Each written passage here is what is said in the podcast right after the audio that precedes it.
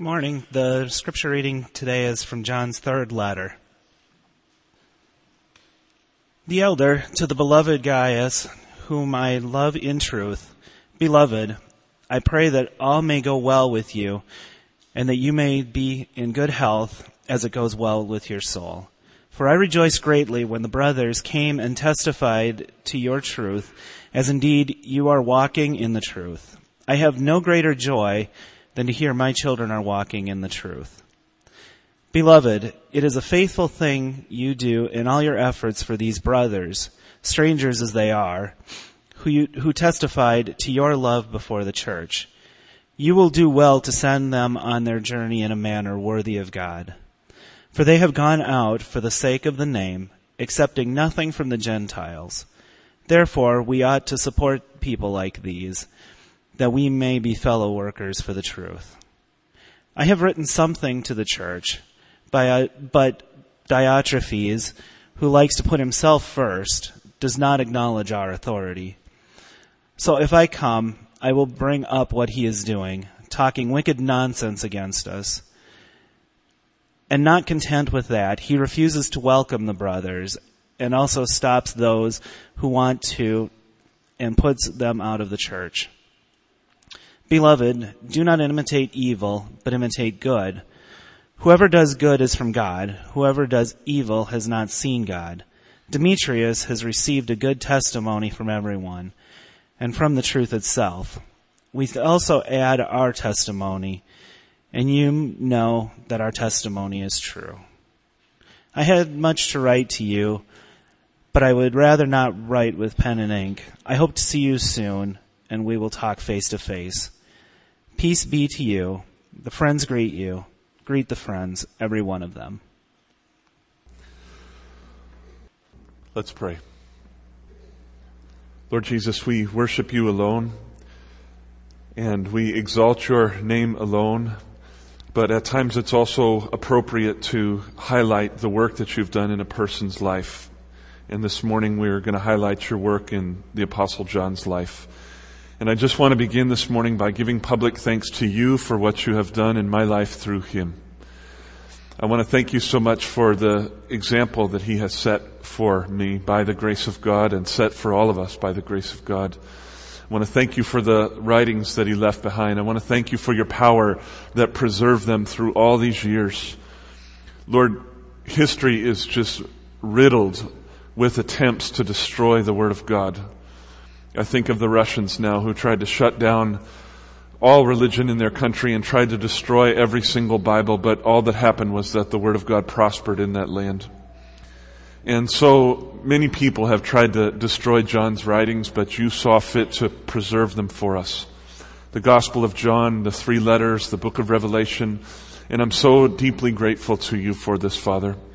It has truly been a light to my, a lamp to my feet and a, a light to my path. And I want to give you public thanks for your work in John and in the history of the church and in my life in particular and in the life of this church, as we've spent the last four months considering what John had to say in his three letters. Lord, he was such a loving man, such a personable man. He had so many other things to say, and yet he longed to see his beloved face to face. And Lord, we know that his heart was simply expressive of your heart, that you long, even this morning, not just to speak to us technically precise or correct words, but you long to see us face to face. You long to interact with us. You long to be with us. You long to hear the praises rising out of our hearts from an authentic place of worship, an authentic place of value, an authentic place of, of wonder at who you are. Just as David wrote, I will extol you, my God and King, and bless your name forever and ever. Every day I will bless you and praise your name forever and ever. Great is the Lord and greatly to be praised, and his greatness is unsearchable. Oh Lord, I know that you long for worship like that to rise from willing hearts. And so I pray that you would use your word this morning to, to, to inspire that kind of worship in us. Lord, I give myself to you as a speaker. We give ourselves to you as listeners. And we pray now that you would use your word and your work in the life of John to glorify your great name and to glorify your great grace. In Jesus' name, I ask all these things. Amen. Well, as most of you know, I became a Christian twenty-four years ago while I was reading First John. And so it's not an exaggeration at all to say that the Apostle John led me to Christ. There were other people involved in my journey toward Christ, probably three or four, maybe five others, who pointed me in the direction of Jesus. But on the night that I got saved, it was me and Jesus and First John sitting in a room, and that's how I got saved. So I, I really do feel like John led me to Christ, and because this is so, I've counted it such a great privilege to preach through his letters over this summer. I've waited for years to be able to do this, and it's really been a, a very moving time in my own personal study, in my own personal life, and it's been a great privilege to bring messages to you from his writings. And so what I want to do as we close our time out in First, Second, and Third John now is I want to spend some time this morning just reflecting on John the man. I don't so much want to exalt him as a man because only Jesus Christ deserves to be exalted. Only Jesus deserves to be worshipped. But Jesus Christ does use people to give us living examples of what it looks like to be a disciple, right? Jesus does exalt people to a certain extent in our lives that we might have living models of what it looks like to follow him. In fact, we saw John do this very thing last week as we looked at Third John. You remember in that letter he wrote to his friend Gaius. And in that letter he brought up a man named Demetrius. He didn't say much about him, but he brought up Demetrius. And then he said to Gaius, he said, "Beloved, imitate not what is evil, but imitate what is good. Imitate the good." And he clearly had Demetrius in mind. He was lifting up Demetrius and saying, now that's what a disciple looks like. Even the truth testifies to Demetrius, so im- imitate that. And in that spirit, that's all I want to do today. I want to lift John up, not as an object of worship, but simply as an example for us to follow. Paul said, imitate me as I imitate Christ, and that's what I'm saying this morning. Let's imitate the Apostle John because he was imitating Jesus Christ. He was in so many ways uh, just a, an ideal disciple of Christ. And I hope to help us to see that today, and I hope to inspire us more than anything to follow after him. And so I have six specific things that I want to share. First of all, I see in John a submissive spirit. Whenever Jesus Christ called John to obey, John responded. When Jesus spoke, John responded. When Jesus commanded, John obeyed. Period and end of story. This was true of him the first time he encountered Christ. It was true of him throughout all of his life. In Matthew chapter fourteen, starting in verse eighteen, we read the story of how John came to be a follower of Christ. And here's what Matthew writes. While walking by the Sea of Galilee, Jesus saw two brothers, Simon, who is called Peter, and Andrew, his brother, casting a net into the sea, for they were fishermen. And he said to them, "Follow me, and I will make you fishers of men." Immediately they left their nets and followed him. And going on from there, he saw two brothers, James, the son of Zebedee, and John, his brother, in the boat with Zebedee, their father, mending their nets, and he called them. Immediately they left their boat and their father and followed him. And those are the words I want to key in on. Immediately they left the boat and their father, and they followed him. So James and John, by the way, this is the James who wrote the book of James in the Bible. So James and John are brothers, just so that's clear in your mind. They literally left their livelihood. They made their living fishing. It's all they had ever done. It's all they had ever known. In that world, if your father was a fisherman and your grandfather and your great-grandfather were fishermen, well, that's what you were. So this was a, a long, long family line of fishermen. And in the moment, in a twinkling of an eye, they left their whole livelihood. They left their family. They left all their possessions. They left everything that was precious to them. Why? Simply because Jesus Christ looked them eyeball to eyeball and said, "Follow me." John was a submissive man. When Jesus spoke, he obeyed. Now, I suppose that a psychologist could come along and give a number of explanations for why a guy would just drop everything out of nowhere and follow a charismatic leader. And I suppose there may be some some things of value in those kinds of explanations. But I think when you consider the whole entirety of the life of John, what you have to conclude is that somehow in his heart, even in this first encounter with Jesus, he knew that Jesus was not a normal man. He knew intuitively at least that he was the Christ, that there was something special about him, and his heart responded in submission. When Christ spoke, John obeyed. It's that simple. John had a, a very sensitive heart when it came to Christ. I've been thinking lately about, you know, those show horses that get so well trained, and if you pull the reins just slightly to the left, they go to the left, or just slightly to the right, they go to the right. They're extremely responsive horses. And in the same way, John was an extremely responsive man. When Christ even whispered at him, he went to the left or to the right or forward or backward or he stopped. When Christ spoke, John obeyed. Period. Now, he was not the only one in this story, or certainly in the history of those who followed Christ, who was responsive to God like this. But the point is that we have to count John among those who respond when the Master calls. And for this, I admire him very, very, very much.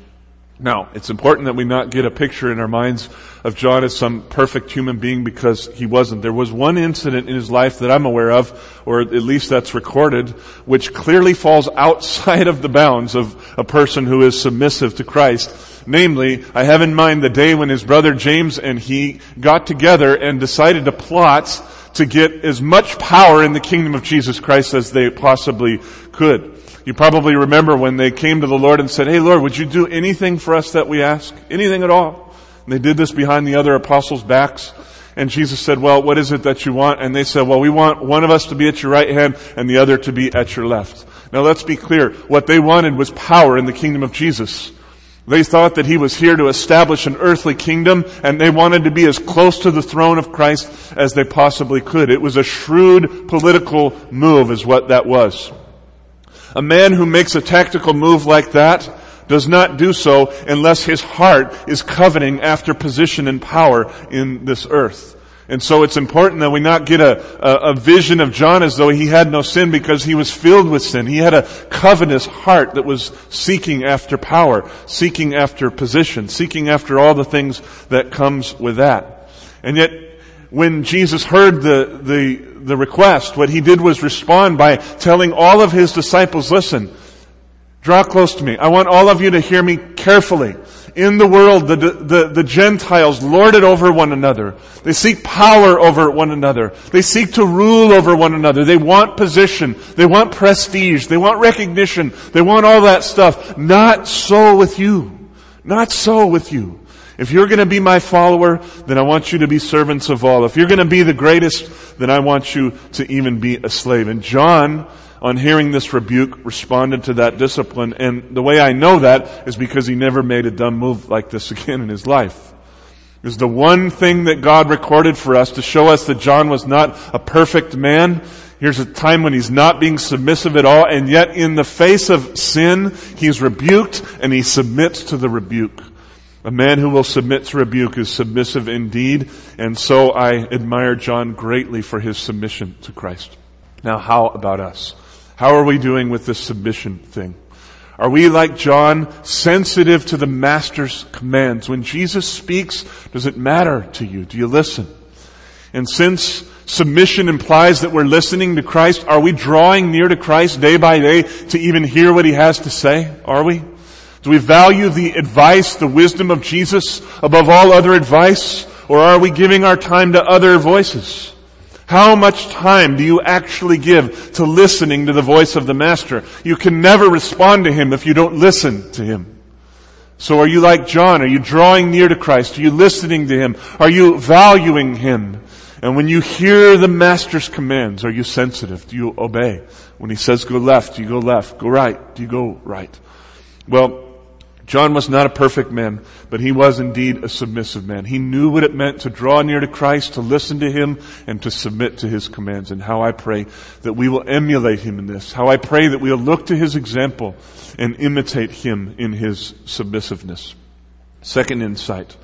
I see in John a spirit of utter devotion to Christ. Or as Andrew Murray, who wrote a book I've been reading lately called Absolute Surrender, John was absolutely surrendered to Christ. Someone had asked Andrew Murray what was the greatest need in the church, he and a couple others sitting at the table, and one of the other guys at the table said, "The greatest need of the church is for absolute surrender." If we would surrender to Christ, everything else would fall into place, and that's true. John was a man who was absolutely surrendered to Christ, who was utterly devoted to him. The reason that John was so submitted to Jesus was because he loved Jesus with all of his heart and he was committed to him. And how do I know that? How do I know that it was love that motivated the heart of John and not just duty or a cry for power or what have you? Well, there are probably a lot of examples in his life that we could give, but I think of that last moment of Jesus' earthly life when he had been led away to trial and was indeed convicted and beat upon a cross and hung to die. The only apostle left standing there with him was John himself. John was the only one that was willing to stay loyal to Jesus Christ through such a tumultuous time at this, as this, even though it was a great threat to him and could have even cost him his life. You have to understand that in the mind of the powers that be, Jesus Christ was a traitor of the state. The Jews considered him this, some of the Romans probably considered him this, and they killed him for it. If you are personally associated with a traitor of the state, your life is in danger. You're in danger of imprisonment, you're in danger of beating, you're in danger maybe even of death. This is why the rest of the disciples forsook him. This is why Peter denied him. Peter was not so much being disloyal to Jesus as Peter was afraid. Peter was afraid for his life. Thomas, earlier on in the Gospel of John, we read about the time when Jesus really began to talk seriously with the disciples about, listen man, we're going to Jerusalem. We're going there. They all knew what that meant. The powers that be did not like Jesus. They knew that the powers that be wanted Jesus dead, and yet Jesus is saying we're going right into the heart of the lion's den. And what did Thomas say? Th- Thomas said, well then we might as well just give ourselves up for death now. In the mind of the apostles, they understood that to confront the Pharisees was to risk death. They, they understood this really well. This is why all of them forsook Jesus except for one apostle, and that was the apostle John. This decision in John's life unveils for us how deeply committed that John was to Jesus Christ and how willing he was to suffer because of his love for Jesus. He loved this man. Beloved, duty will only take you so far. For some people in some situations, they will die out of the sake of duty, but most of us will not. But when it comes to love, love will suffer all things to maintain connection with the one that it loves, even if it costs its life. And so because John loved Christ so much, he clung to him in life. He was one of the closest apostles to Jesus, I think, because he just loved him so much. He was probably always as near to Christ as he could be. If you want to find John in heaven, just get as close to Christ as you can. You'll find John there. John clung to Christ in life. John clung to Christ while Christ was dying, even though it risked him his own life. And John will cling to Christ forever and ever. I, I'm telling you, John was a deeply devoted lover of Jesus Christ. It was not a put on. It was not duty. It had nothing to do with any external things. It was from his heart. This man loved Jesus Christ. So how about us? Do we have a love for Christ like that? This is the Christ who sacrificed his life for us to forgive our sins for all who believe and to escort us into eternal life where we might live with our Father forever and ever and ever. He died for us. Do we cling to him? Do we love Christ like that? Are we devoted to Christ in life and in death, in victory and defeat, in success and failure, in health and sickness? Are we willing to cling to Christ even when devotion to him costs us suffering? Maybe in our families, maybe at work, maybe in the world, maybe in witnessing, maybe in missions, whatever it is. Are we willing to suffer, not out of the sake of duty or bravery, but simply because we love Christ and we're willing to do nothing else in our lives but cling to him? John was. John was. I feel pretty certain that there were moments in John's life which God graciously chose not to preserve in the Bible that probably demonstrate moments when he was not perfectly devoted to Christ. And all I'm saying is that I'm sure John was not a perfect man. I'm sure that his devotion was not pure because, like all of us, he, he was just a sinner. And yet God went out of his way to preserve the fact in big, bold letters that John, until the very, very, very end of Christ's life and then his own life, remained utterly devoted to the Master because he loved him. John's known as the Apostle of Love, and mainly his love was toward Jesus Christ. Number three. As John's life moved on, I see in him the spirit of a servant leader.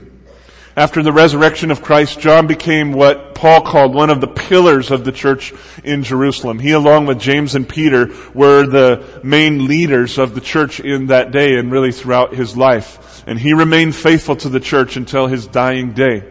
He became a very strong, powerful, sought-after, looked-to leader, and yet he always used his power and position to serve the church. He never exalted himself over the church. Rather, he found his joy, just like his Lord, in laying his life down that she might become holy. He was a leader, no doubt about that. He was a very strong leader. If you read Third John and think about John as a leader, or, or actually any of his letters, think about him as a leader. Here's a man who had tremendous authority in the life of the early church. And yet somehow he found a way not to let his position and power intoxicate him, and he remained humble before God and his people, and he served them all the way to death. As I mentioned earlier, when John was younger, he devised this plot with his brother to seize power in the kingdom of God. And as I said, Jesus used that occasion to firmly teach them not to approach life that way, but rather to approach life through the, the lens of humble servants. He said, if you don't, if you want power, don't fight for it. If you want power, serve one another. Here's exactly what Christ said.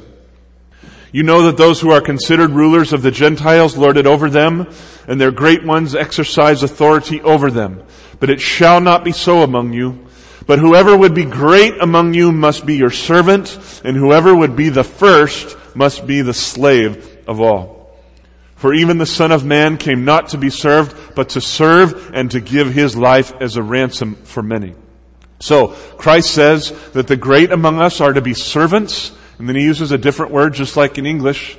The greatest, the highest, the first among us is to be a slave of all. This was Jesus' teaching in response to James and John's arrogance, and evidently they both got the message because, as I said, along with Peter, the three of them became the pillars of the church in Jerusalem. James and Peter ended up dying, giving their lives because of service to the church. They died the death of martyrs, both of them. Peter, it was said, was crucified upside down on a cross because he didn't consider himself worthy of dying in the manner that his Lord did, so they just turned the cross upside down. That's what church history teaches us. James, church history teaches us, was brought to the very pinnacle of the temple and thrown off right in the sight of all of the people as a way of trying to silence him and silence the gospel. It didn't work, but that's what happened. So these two pillars of the church gave their lives in service to Christ and in service of the church. John, on the other hand, lived to a ripe old age and most likely died of natural causes. We don't know any details about his death, but we're pretty sure that he just died a, a, an old man. One thing that we know for certain is that he spent all of his days serving the beloved bride of Jesus Christ. He never turned back from that. I've told you in the last few weeks that probably he spent his dying years at Ephesus, in the city that we spent a couple of years thinking about as we worked our way through the, the letter to the Ephesians. But wherever he was, the key thing about John is that he used his position and power, which grew and grew and grew as he got older and older and older, to serve the church and to glorify God. He was a leader, to be sure, but he was a servant leader. Oddly enough, as I was thinking about this yesterday, it just really struck me as odd, that by the grace of God, John ended up getting the request that he asked for. He went to Christ and asked him for a great place of prominence in Christ's kingdom, and Christ essentially rebuked him in front of everybody. But at the end of the day, John got what he wanted. He got position and power, but it wasn't in the way that he thought it would happen, and it wasn't the kind of position or the kind of power that he had even the ability to conceive at that time. When John exalted himself before Christ, Christ humbled him in front of everybody. But when John humbled himself before Christ, Christ exalted him, not so that John would be exalted, but so that Christ could use John to exalt himself in the sight of others. God will never exalt a man so that that man could be worshipped. This coming week, some of us are going to a conference, and there will be some big names in the evangelical church up on a stage. I warn you, don't give your heart too much to them. They're just men. They're just people. Do not worship them. However, We must respect them because God has raised, raised up certain people, men and women, to inspire the rest of us to worship Him. And this is what God did in the life of John. God had to first humble John's heart, and then oddly enough, He gave John the longing of his heart, which was to have a place of authority. But when John finally got that place of authority, he had the right heart, and so he used it to serve others and not to serve himself. What a beautiful thing. What an absolutely beautiful thing. So, what about us? How are we doing with all this? Not all of us have been granted position in the body of Christ, in the, in the life of the church.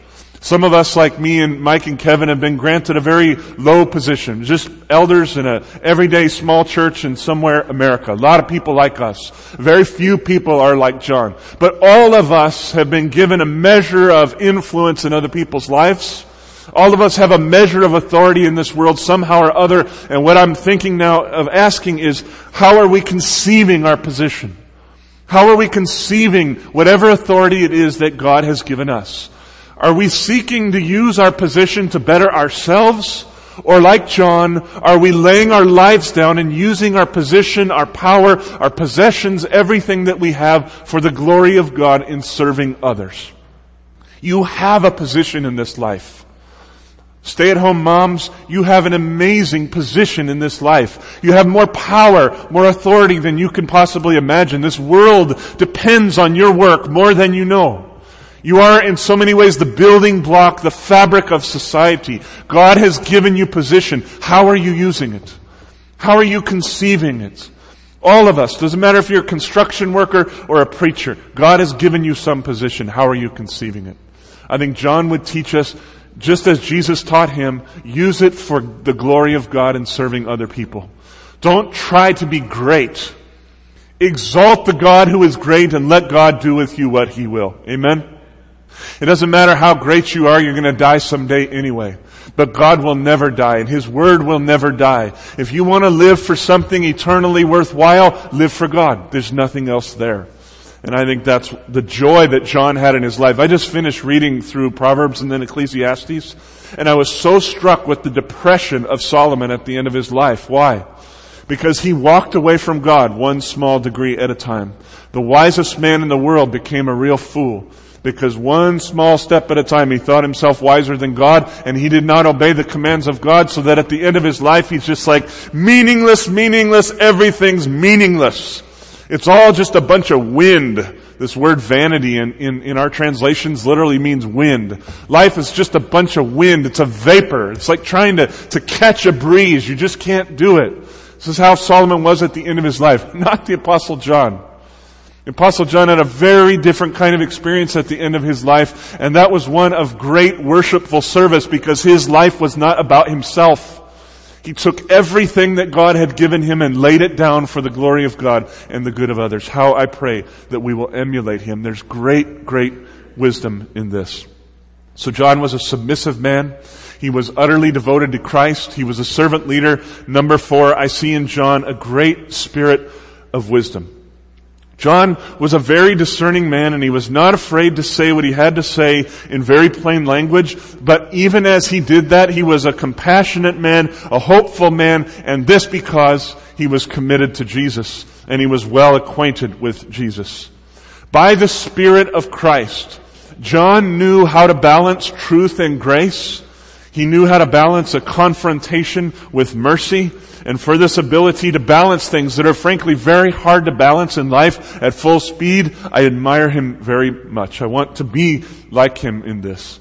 I think probably the best example of what I have in mind here comes from the very passage that saved my life. As I was reading First John, there were other things that were convicting my heart, but when I came to First John chapter three, God struck my heart so deep, and I bowed my life before Him, and I've been following it ever since. So if you'll turn with me to First John three, I want to just read for us verses four through ten, make a few comments. John writes, "Everyone who makes a practice of sinning also practices lawlessness." So he's just trying to define sin here and make it concrete. You're breaking the law. You're breaking commandments. "You know that He," Jesus, "appeared to take away sins, and in Him there is no sin. No one who abides in Him, no one who's clinging to Christ, no one who is in Christ keeps on sinning. No one who keeps on sinning has either seen Him or known Him. Little children, let no one deceive you. Whoever practices righteousness is righteous as He is righteous. Whoever makes a practice of sinning is of the devil, for the devil has been sinning from the beginning. The reason the Son of God appeared was to destroy the works of the devil. No one born of God makes a practice of sinning, for God's seed abides in him, and he cannot keep on sinning because he has been born of God. By this it is evident who are the children of God and who are the children of the devil. Whoever does not practice righteousness is not of God, nor is the one who does not love his brother. I went to some length as we were working our way through John's letters to show just how fatherly and compassionate and loving a man he was, especially with regard to the church and, and to his readers. He is constantly addressing his readers as children or little children or beloved because he deeply valued each and every one of them, and he had a great fatherly kind of love for them. And so he writes what he writes with great compassion, and yet this apostle of love, as he's known, is not afraid at all to speak the truth, even when the truth is harsh, when it's difficult to hear. What he says in this particular text is that whoever of us makes a habitual practice of sin. In other words, it's not, it's, he doesn't have in mind the person who sins and then goes to Christ for mercy and sins and goes for mercy and sins and goes for mercy. I mean, that pretty much describes all of us, right? Even the, the best of us, disciples, are just sinners looking for mercy from Christ. In chapters one and the beginning of two, John makes very clear that he expects that we're going to sin again and again. So he's not talking about us, us never sinning or being failures here. What he's talking about is those people who give themselves to sin and don't really seem to care about it, who don't seem to have a sense of brokenness about it, who aren't struggling with it, who don't hate their sin, who aren't seeking to be freed from their sin. People who make an habitual habit of sin, give ourselves to sin because of one simple thing. We don't belong to Christ. We've never known Christ. And in fact, we are living and are from the devil. That's strong language, isn't it? In this politically correct culture of ours, isn't it a little harsh to tell people that if you're sinning and continually sinning, perpetually sinning without repentance in your life, that you were born of the devil? That's not exactly P C language, beloved. And yet, because John was willing to say what was true, on October twenty-sixth, nineteen eighty-six, this sinner came to Christ. When John, when I first read those words, I knew that they were true. I knew that I was living for the devil. I knew that I was much more connected with him than I was with God, and that I had no mercy but only wrath from God unless I repented and believed in Jesus Christ. John, the apostle of love, was willing to speak a very harsh truth, and because of that, my soul, and I'm sure many others throughout history, were saved. His willingness to speak the truth from a heart of love, that's what I'm calling wisdom. The willingness to speak truth from a heart of love is what I'm calling wisdom. Wisdom is not about being able to just spout off some very well-crafted couplets, you know, that make you sound smart with your friends or that make good fortune cookies or whatever. That's not what being wise is about. The life of Solomon shows that a person could be absolutely filled with wise sayings and even the insight that gave birth to those sayings, and yet live the life of a perfect fool. He did that. Solomon had incredible wisdom, and he lived the life of a fool, at least toward the end of his life. So wisdom is not about simply having insight and the, and the ability to articulate smart-sounding things. Wisdom is about living in the truth. Living in the truth. Not just comprehending it, but living in the truth. Wisdom is about living in love. Not just giving lip service to it, but actually living in love. The wise person knows how to live in truth and love. And I don't know anyone else in the Bible that epitomizes this better than the Apostle John. There may be others that are tied with him, or maybe even exceed him, I don't know. But as far as I know, when I look at the Bible, when I think about the right mixture of truth and love, John's the one that comes to my mind. And that's what I call wisdom. A man who knows how to balance truth and love in the ebb and flow of everyday life is a very wise man. And how I seek, how I have a passion to imitate him in this. So, how about you?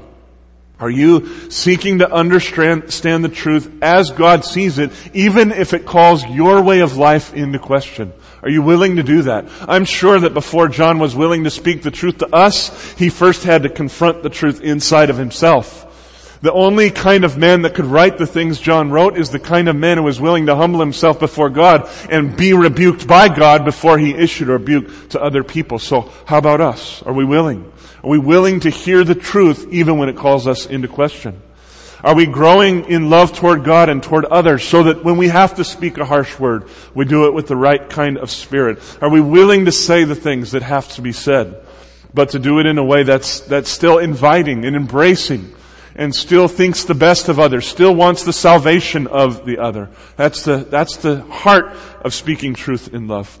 Well, as I've been saying, I'm sure John was not perfect and that he stumbled along the way to becoming this kind of man, but he indeed was a very wise man, and I admire and long to imitate him in this. This leads to my final two things, very connected to what I've just been saying. Number five, I see in John a deep love for truth. Now, when I, in this point that I just made, I was using the word truth to mean that John was not afraid to call a spade a spade.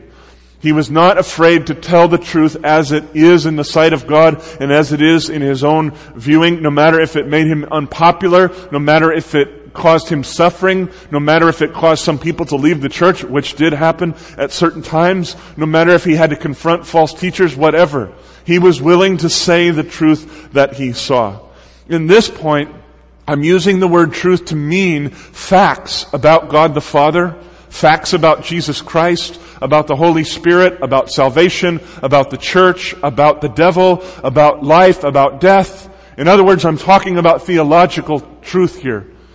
And what I see in John is that he valued theological insight and he valued theological precision. The, the precise truth about things really mattered to John. Theology was not just a hobby for him. He did not simply relegate it to the category of things that are not that important, but if you have time, you're free to do them. For John, theology and the work of theology was absolutely central to a life of love in Jesus Christ.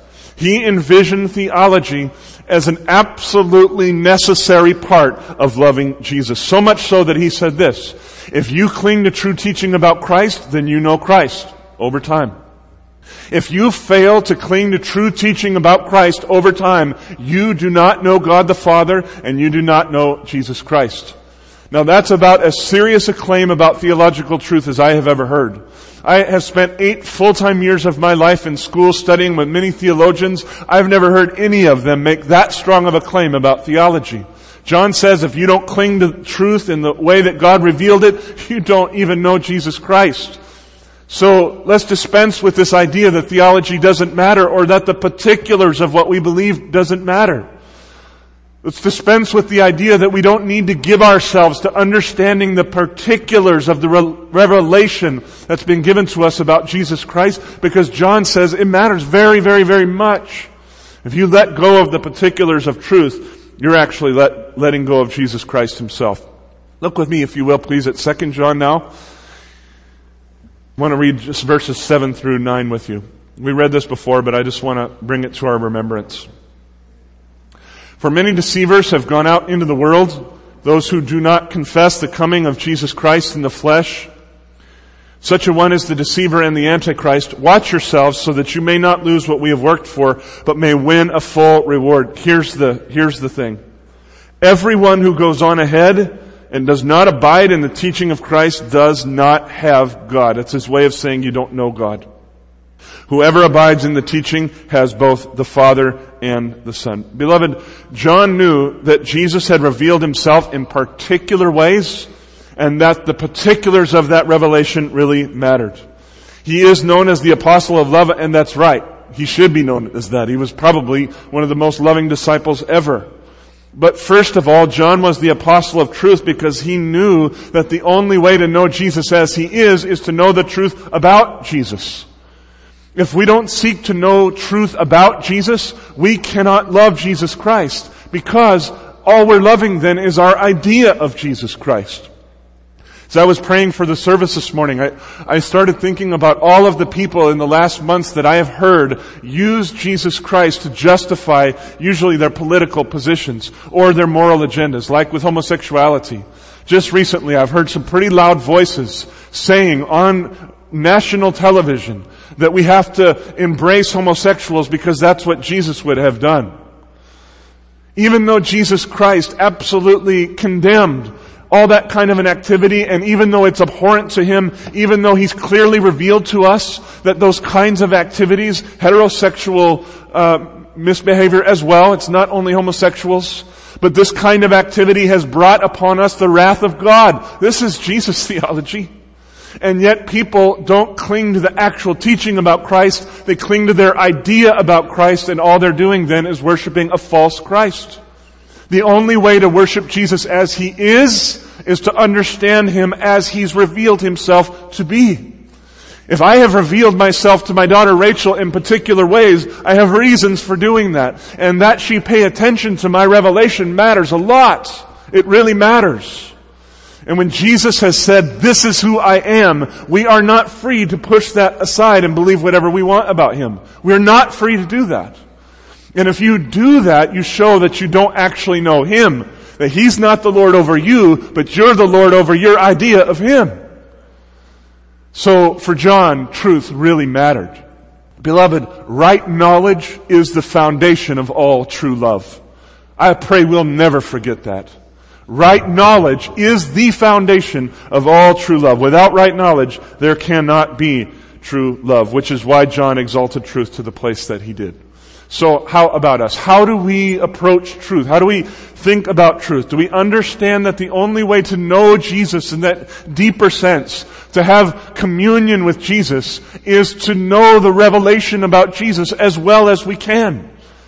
Maybe sometimes it seems to us like splitting hairs, and maybe every once in a while it is. But most often it's not. The particulars of how Jesus revealed Himself really matter, because that becomes the path to love. So are we seeking to love Him in that way, to know Him in that way? Are we growing in knowledge? Are we exalting the place of truth in the life of the church? And if we answer yes to that question, yes, we are truth seekers, then another question is in my heart: do we understand that the right purpose of knowledge is love? That knowledge is not an end in itself. As Paul said, you can have all the knowledge in the world, but if you have not love, you are nothing, right? You're nothing. The whole purpose of knowledge is love, so do we get that? As I said a moment ago, it seems to me like John balanced the relationship between truth and love better than anyone else in Christian history. I may not be right about that, but it certainly seems that way to me. And how I long to emulate him in this. How I long to have a proper passion and a right balance between truth and love. Finally, last point, I see in John a spirit of authentic love that was not a put-on. It was not simply duty. It was not something he felt he had to do. It was something that came from deep, deep, deep within his heart. And now I'm talking about his love outward toward the church. Earlier I talked about his love and devotion to Christ. Now I'm talking about his outward love, and I see it as a very, very deep and authentic love. We could go to so many places to show this, but if you'll just look at Third John with me. I pointed out to you a couple of weeks ago that John wrote here to his friend Gaius, who was a pastor of, of a church in another area. Gaius probably came to Christ under John's ministry, and John discipled him and sent him out, or, or what, however that worked, and now Gaius was working as a leader, probably a pastor of a church, and now there's a couple issues that came up. John's writing a letter to Gaius, and in fifteen short verses, he calls Gaius beloved four times. Now, as the uses of words go, that's a lot. I study the uses of words every week, all the time. How many times is this word used? How many times is that word used? Four times in fifteen verses to one person, that's a lot. That's a lot. Look at verse one. The elder to the beloved Gaius, whom I love in truth. That's a statement coming from deep within a man's heart. Verse two. Beloved, I pray that all may go well with you. Verse five. Beloved, it is a faithful thing you do in all your efforts for these brothers, strangers as they are. Verse eleven, Beloved, do not imitate evil, but imitate good. Four times, one word, fifteen verses.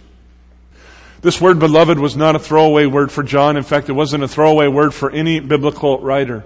It is such a significant word that honestly I feel like it's just on the edge of impossible to actually describe how deep this word is. And I mean that. This word beloved is like a portal into an infinitely deep ocean of love flowing from God the Father toward us in Jesus Christ. So let me just try to at least give you a glimpse of what I'm talking about. Some other day, I think I probably will give a sermon to really trying to explain this because I think it's pretty profound.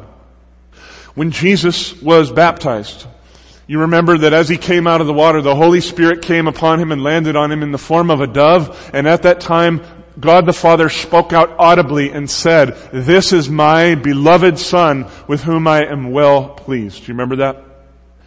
Forward um, year, maybe two years later, Jesus now takes James, John, and Peter up with him on a mountain, and right before them in their sight, his body is transfigured so that he turns to be whiter than the whitest white you've ever seen, and his face is shining as brilliant as the sun. It's what we call the transfiguration. He was transformed from a lowly earthly body into a glorious heavenly body right there before James, Peter, and John. And, and while this was happening, an audible voice from God the Father came again and said, "This is my beloved Son with whom I am well pleased."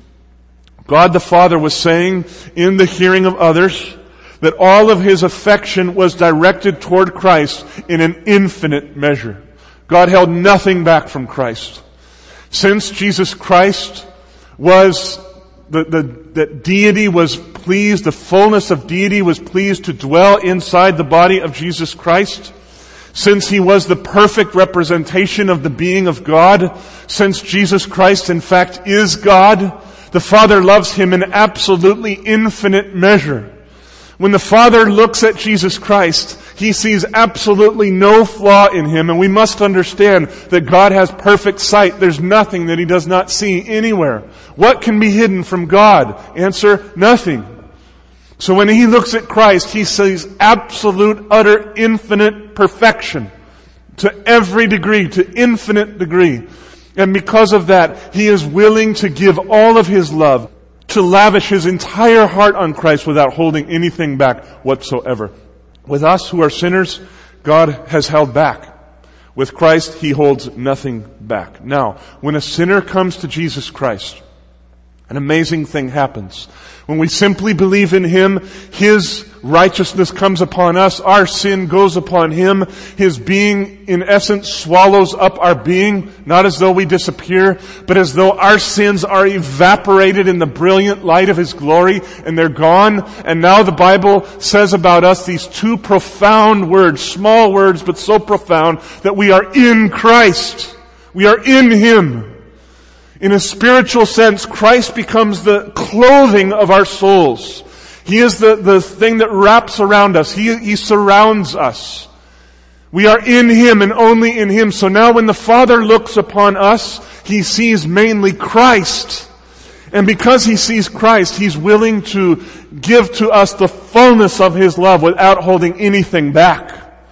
When he sees us, he sees plenty of flaws, more than we could ever imagine. But when he sees us in Christ, he sees perfection. And he's willing to pour upon us all of the love that he pours upon Jesus Christ.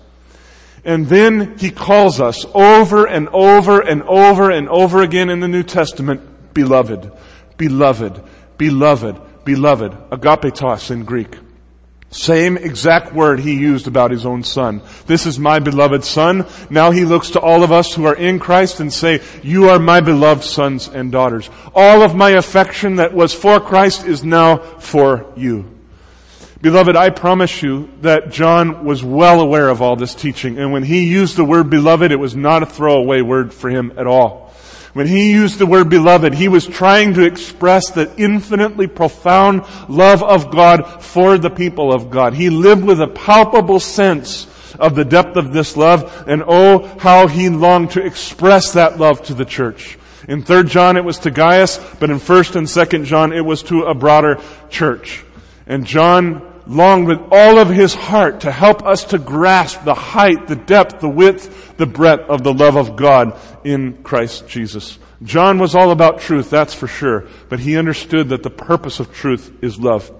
He knew that truth was like a structure of a house that stands, but the purpose for which it stands is love. He knew, like Paul, that the church is the pillar and buttress of the truth. But like Paul said in that same exact letter, Paul said, but the aim of our instruction is what? It's love. The aim of our instruction, the aim of putting up the structure of truth in the lives of believers is for the sake of love. John understood the primacy of love. He understood the place and the purpose of it. And I respect him for this so much. He never became a theological egghead that loved ideas more than he loved people. He always put the people first and the ideas he used in service of the people. So how about us? Do we have a sincere love for the body of Christ that springs out of an understanding of God's love for the body? Do we understand that the whole purpose of truth is love? And are we growing in love toward one another? We'll be reflecting on these questions more in the second hour. But if you're not able to stay, I put those in your bulletins. I'd really, really encourage you to spend some time today reflecting on these questions. If there's any single thing that I love about John and long to imitate in his life, it's this. It's this balance between truth and love. It's this passion to love that springs forth from a passion for the truth. The way he's able to balance all of that, cling to Christ, cling to the body of Christ, willingness to say what's hard, but do it in a spirit of love. Oh, I just love him about, love this about him. And I pray that all of us will seek to emulate that in him. John, it was said, was the disciple whom Jesus loved. Do you remember hearing this? I think it was in his gospel that that said. And I spent some time yesterday, Friday actually, wondering what that means. Does that mean that he was sort of like Jesus' favorite? I know that for some of you who have multiple children, sometimes in the secrecy of your heart, if you were being honest, there's one of them that you're more drawn to than others. You just sort of click with that child better than other children. And I and I wondered, is that what was going on? Did Jesus just kind of like John better? Did he click with John better? Is that what it meant to say he was the disciple whom Jesus loved? Well, I suppose that that's a possibility. I'll leave that for the Lord to say or not say. But the more I thought about it, the more I thought, I, I doubt that that's true. I doubt that that's true. Jesus has a profound love for every single one of his children. A profound love. So I think probably what this means is that when Jesus looked at John, he said, ah, that's what I had in mind, what I thought of a disciple. He is the epitome of a follower of me, a lover of me, a lover of truth, a lover of my people. When I conceive what it would look like to be a disciple of Christ, John is very much the picture that I had in my mind. I think that's probably what Jesus meant. When he saw, it's kind of, I was thinking this morning, it's kind of like when God created the universe and he stepped back and said, oh, behold, it's very good. What I've done is very good. And I can see Jesus looking at John, who he had created, and saying, oh, it's very good. Not to exalt John, but to exalt his own work in the life of John. So I think Jesus himself is pointing to John as an example of discipleship and saying, imitate him, imitate him. And so I pray that we would do that. I really hope we get the balance right. I am not trying to exalt a man to a place of worship today. I would never, ever want to do that. But I am saying that Christ does give us flesh and blood examples of what it looks like to follow Jesus. And John is one of the best of them. And we ought to imitate him as he imitates Christ.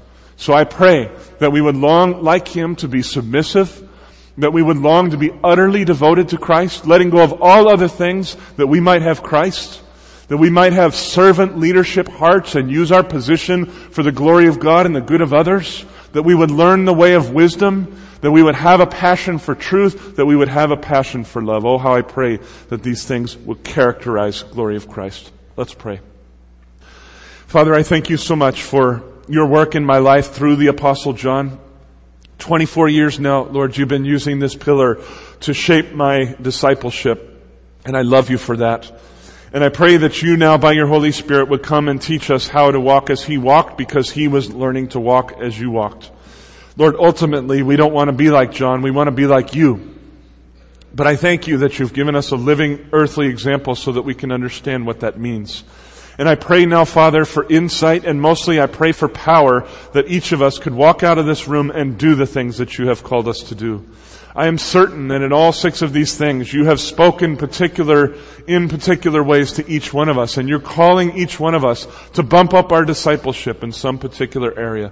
Now I pray, Father, that by the power of the Spirit you would cause it to happen. We love you, and we give our thanks to you for this in Jesus' name.